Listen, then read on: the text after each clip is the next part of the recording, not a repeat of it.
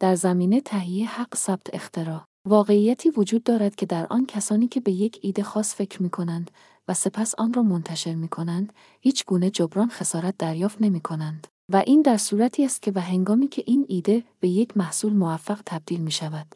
همانطور که مشخص است، کسانی که تمام قرامت و اعتبار را دریافت می کنند، همان افرادی هستند که ایده را به سرقت برده و آن را توسعه داده اند، ضمن که ایده را به عنوان ایده اصلی خود ارائه می دهند، بنابراین باید بگوییم.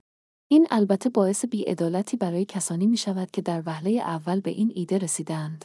من خواهان ایجاد شرکتی هستم که سیستمی به نام حق اول را توسعه دهد. سیستمی که هدف آن یافتن شخص اول خواهد بود. یا اولین گروه از افرادی که به این ایده فکر کردند اگر و چه زمانی به یک محصول موفق تبدیل شد و در جهت فرسودگی حقوق افرادی که این ایده از آنها دزدیده شده است تلاش کنید تا به آنها اجازه دهید بازده مناسبی را برای آن دریافت کنند.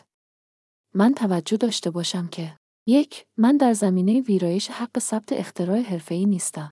دو این فقط یک ایده اولیه است که من در مورد آن فکر کردم. 3. من فردی هستم که با درآمد بسیار کمی زندگی می کنم. کمک هزینه معلولیت از مؤسسه بیمه ملی و من قادر به سرمایه گذاری هیچ پولی برای توسعه چنین نرم افزاری یا سیستمی نیستم. چهار من فردی هستم که با درآمد بسیار کمی زندگی می کنم. کمک هزینه معلولیت از مؤسسه بیمه ملی. بنابراین من قادر به سرمایه گذاری هیچ گونه سرمایه‌ای در توسعه چنین سیستمی نیستم.